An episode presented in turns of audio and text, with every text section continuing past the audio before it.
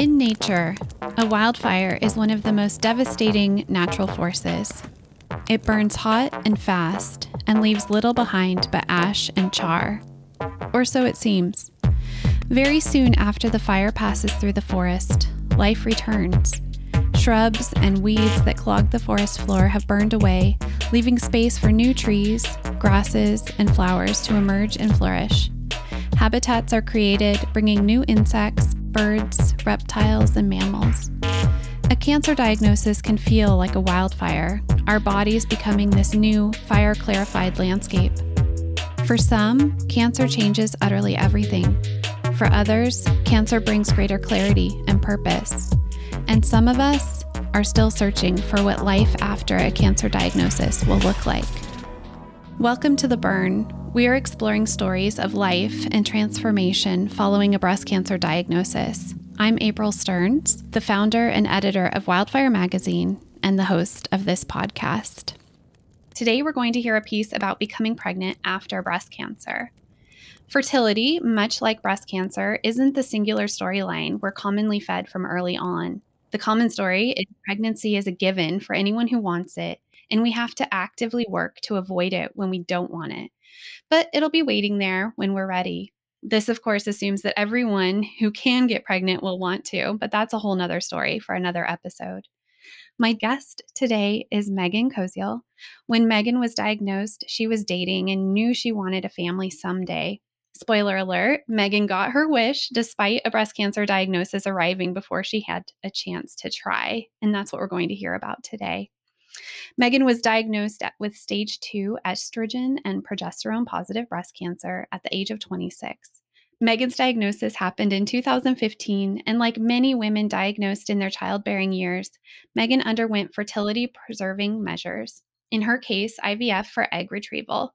By day, she's a pediatric occupational therapist, and by night, she's a mom, blogger, social media advocate, and YouTube guru. I bring you Meghan's story today because it's one of hope. There are few heartaches like the one of holding space in your heart for a child that hasn't yet or can't come. When I was diagnosed with breast cancer myself, I already had a daughter. My husband and I were just starting to think about maybe, maybe having another baby when my diagnosis came along. I had just turned 35. I shared this maybe desire with my new oncologist, but was told there was no time for egg retrieval or fertility preservation.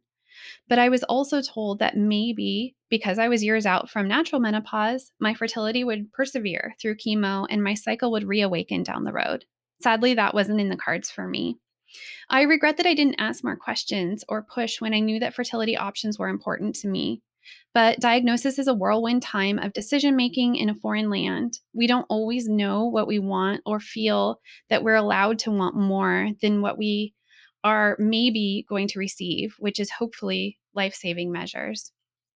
Fortunately, my story of premature, permanent medical menopause after cancer treatment is not the only story out there. We have women like Meghan who have been able to go on and welcome children after diagnosis. Dear listener, if you're holding hope for fertility after treatment, I hope you find Meghan's story today inspiring. Ultimately, today's mm-hmm. story is about one woman asking if she can trust her body again and wondering if she can find something joyful in a body that had become the source of so much heartbreak. Today, Meghan's here to read a piece she wrote for Wildfire Magazine's 2018 Parenting with Cancer issue. This was an issue in which we explored what it means to wear both the patient hat as well as the mom hat, and in some cases, the hopeful mom to be hat. Welcome to the burn, Meghan. Hello. Thank you so much. Thank you so much for being here today. So, you are reading a piece you wrote called She Sparkles on Pregnancy After Cancer. After you read, you and I will chat a bit about where you are now in the years since you wrote this piece and what sharing your story has meant to you and those around you. And for all of you listening at home, stay tuned to the very end for a writing prompt inspired by today's story. All right, Meghan, I'll let you take it away with your story. I remember that day like it was yesterday. I have good news and bad news. The bad news is it's cancer. And the good, sorry. It's okay. The good news, sorry. Look, I'm messing it all up. Okay. I have good news and bad news. The bad news is that it's cancer. The good news is that we have many treatments with successful outcomes for this type of cancer. I was 26, recently engaged, and we had just purchased our first home. I had graduated college and landed a new job. I was planning my dream wedding for the following year. What do you mean I have breast cancer?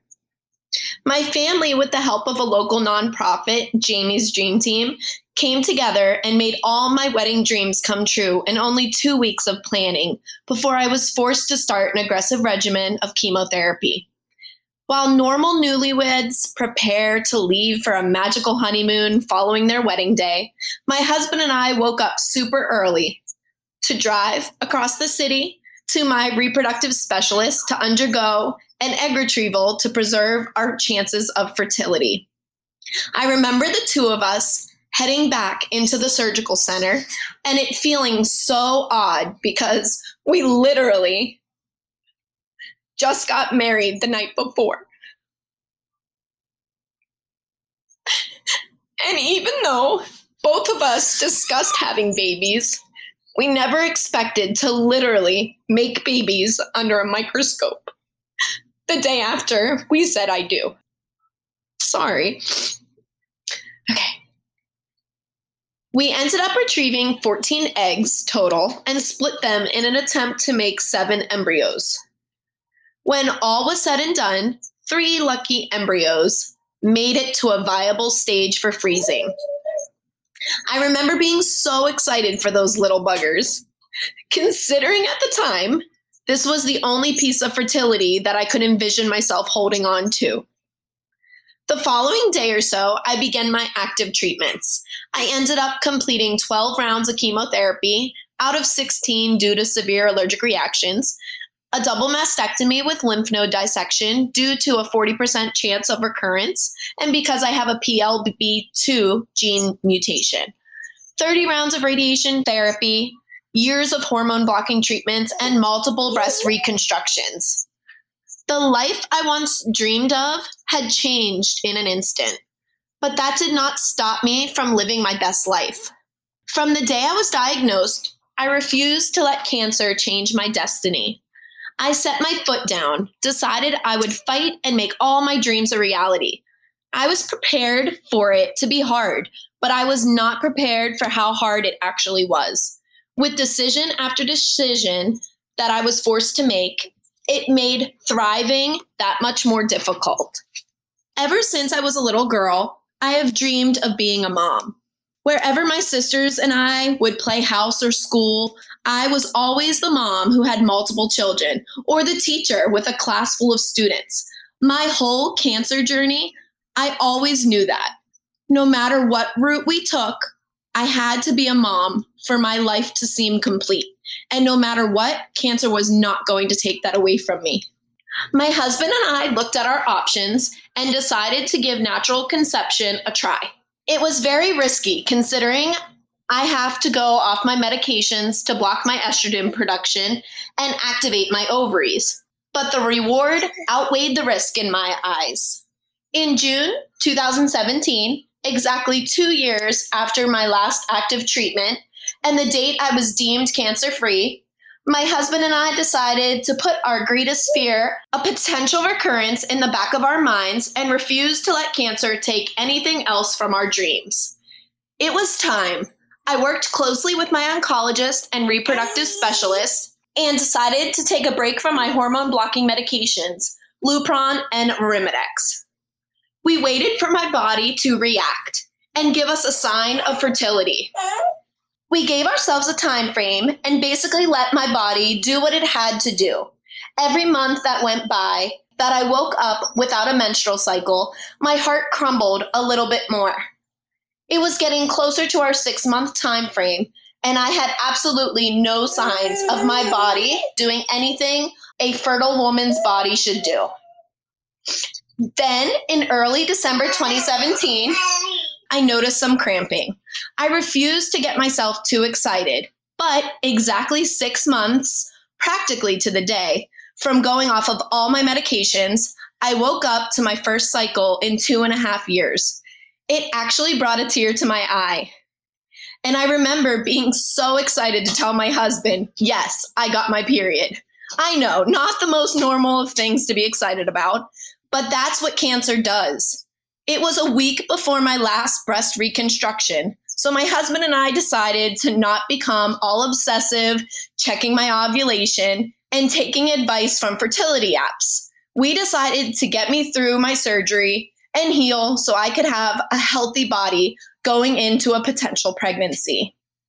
After a long month of healing and holidays, January 2018 came and I was heartbroken because I hadn't had another cycle. It was so heartbreaking that I didn't even want to tell my husband the truth. My body had failed me again. Darn. Okay. I made an appointment with my reproductive specialist to run tests and come up with an alternative plan. We had been looking into IVF, surrogacy, and adoption because we knew that if the natural route wasn't meant to be, we wouldn't give up our dream of becoming parents. After multiple tests, I received a phone call from an awestruck fertility specialist. They called to tell me that I may have missed my cycle because I potentially was pregnant due to my raised HCG levels. It was that little glimmer of hope that I needed. There could be a tiny human growing inside of me. I was hesitant to tell my husband because lately it seemed that my health had a way of always causing us heartbreak.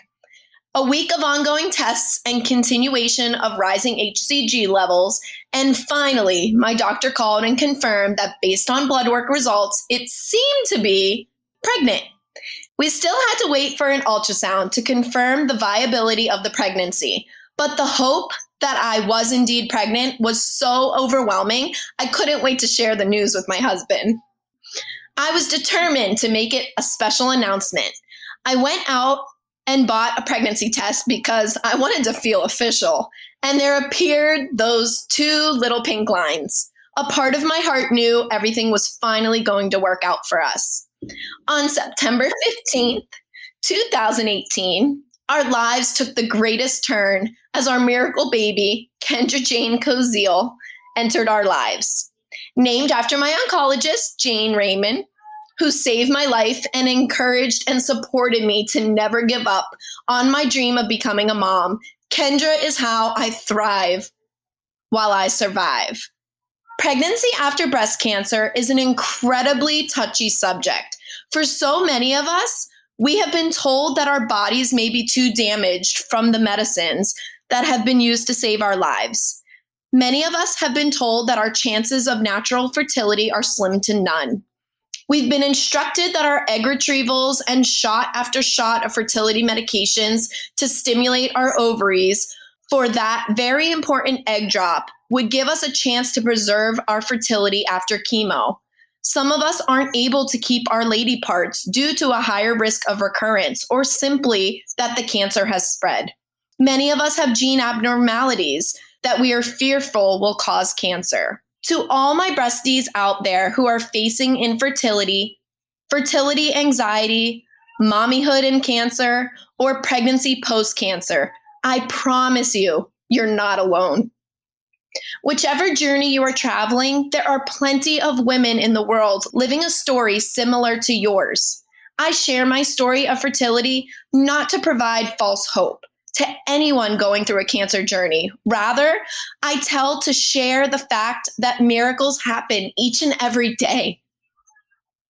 Quite frankly, sometimes doctors are wrong, and sometimes science can't provide all the answers. I am a firm believer in miracles. Mm. Oh my goodness. Meghan, thank you so much. Why is that so hard? That's all right. That's all right. So, Meghan, thank you so much. Let's take a quick break here. We'll let you catch your breath and we'll hear a little testimonial. And then when we come back, I have some follow up questions for you. It's been a while since we talked. We'll be right back. Hi, my name is Monica Haro, and I live in the San Francisco Bay Area. I was diagnosed with invasive lobular carcinoma when I was 42 years old. Um, Wildfire Magazine has been a great tool in my wellness toolbox. Um, reading the magazine, participating in writing workshops, and having contributed some essays to past issues has really validated me and helped me process through um, a lot of the pain associated with my cancer diagnosis and made me feel less alone. I'm really grateful for Wildfire Magazine. All right. Welcome back, Meghan. Thanks so much for your beautiful story.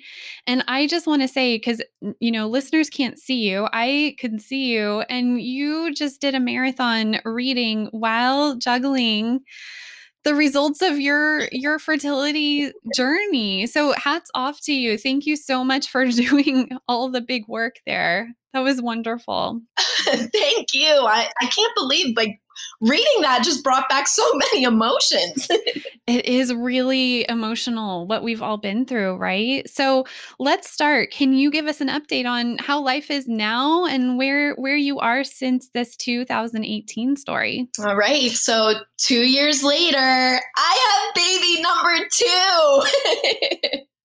um, I worked very closely with my oncologist, and we did make the decision that we wanted to try for baby number two once again, we repeated the process. We made a timeline. I got my cycle. I got pregnant right away. And baby number two just turned one year old on Saturday.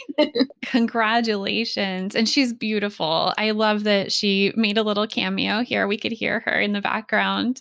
So, big, big congratulations. And that must feel so incredible to have your body working the way you want it to, working in your favor. That's huge. Thank you.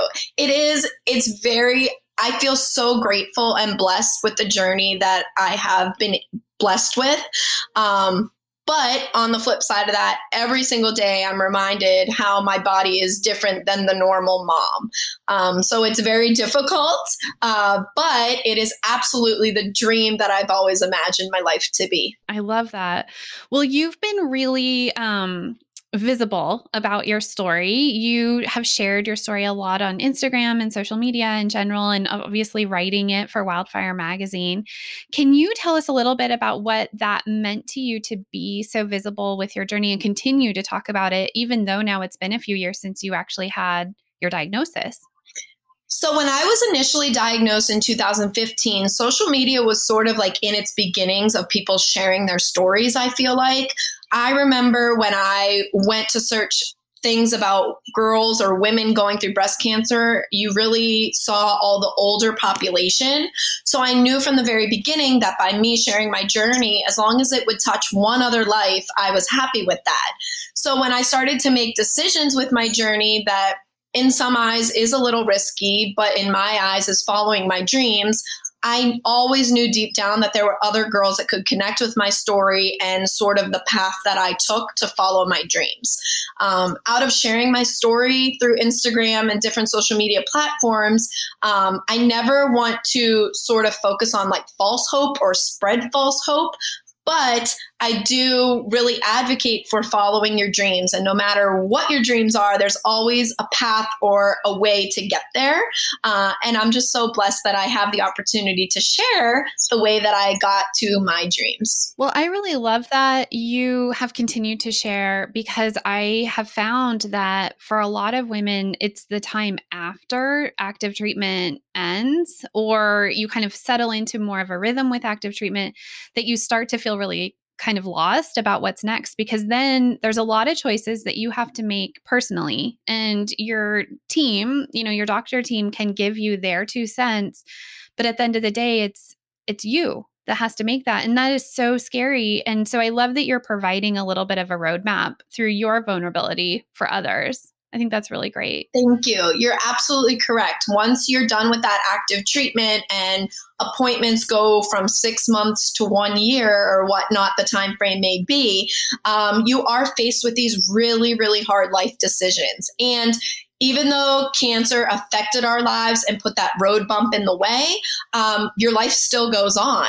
Um, there's always that thought that the cancer is going to come back or the cancer is going to affect your life in another way, which it does every day. But with those decisions, you can learn and live to live the life that you've always imagined. Oh, absolutely. Well, and I think that writing is a big part of taking control of that narrative and allowing yourself to kind of in a way decide how you want the story to end for you and you obviously writing isn't a magic wand and you don't get to decide you know how it's going to end but you can decide your orientation to it. Are you still um, writing these days? And if you are i just wonder how it kind of plays a role in your survivorship now so I used to be avid in writing and blogging and really sharing all my thoughts that I had because it was easy to, easy to put into my blog. However, now becoming a mom of two and working full time and cleaning the house and throwing birthday parties and all those fun things in life, um, on, honestly, a lot of my written words are just for me. Um, I haven't really, I, I sort of lost the time to share them with the world. Um, I'll make posts and do stories and reels and those sorts of things, but my blogging has kind of been put on the back burner. However, I do have some up and coming plans to get back to sort of mommy journaling um, because I do find that um, our community um, really does love the story of a mom post cancer and sort of what daily struggles we go through because it is a lot different than the average mom. Um, so mm-hmm. hopefully, I'll find time um, by the end of the year to get back to doing my blog and really sharing my words outside of my Instagram posts. Oh, I love that. I love that. Well, I think that um, I think we I'm going to let you um, head off and get back to the role of parenting that you're doing. As I said, everyone, Meghan's been juggling her um, her little one today. Um, so today's guest and writer was Meghan Koziel. Her piece was called "She Sparkles On: Pregnancy After Cancer" from the December 2018 issue of Wildfire magazine called "Parenting." Meghan, where can people find you online and learn more about you? Sure. So I do still have my blog and website. It's she sparkleson.com. And then I have my Instagram, which I'm probably the most active on. It's just at Meghan Koziel. Awesome. Thank you so much.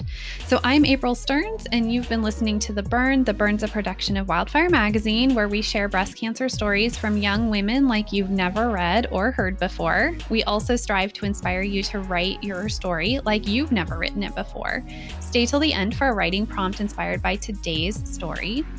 Our producer is Bill Smith of Shoe Production, and our production assistant is Monica Haro. Want more on the life changing transformation to be had from telling your breast cancer stories? Visit wildfirecommunity.org to find a copy of the issue shared in today's episode, to find our more than 30 issues in the Wildfire archives, and to take a writing workshop with me.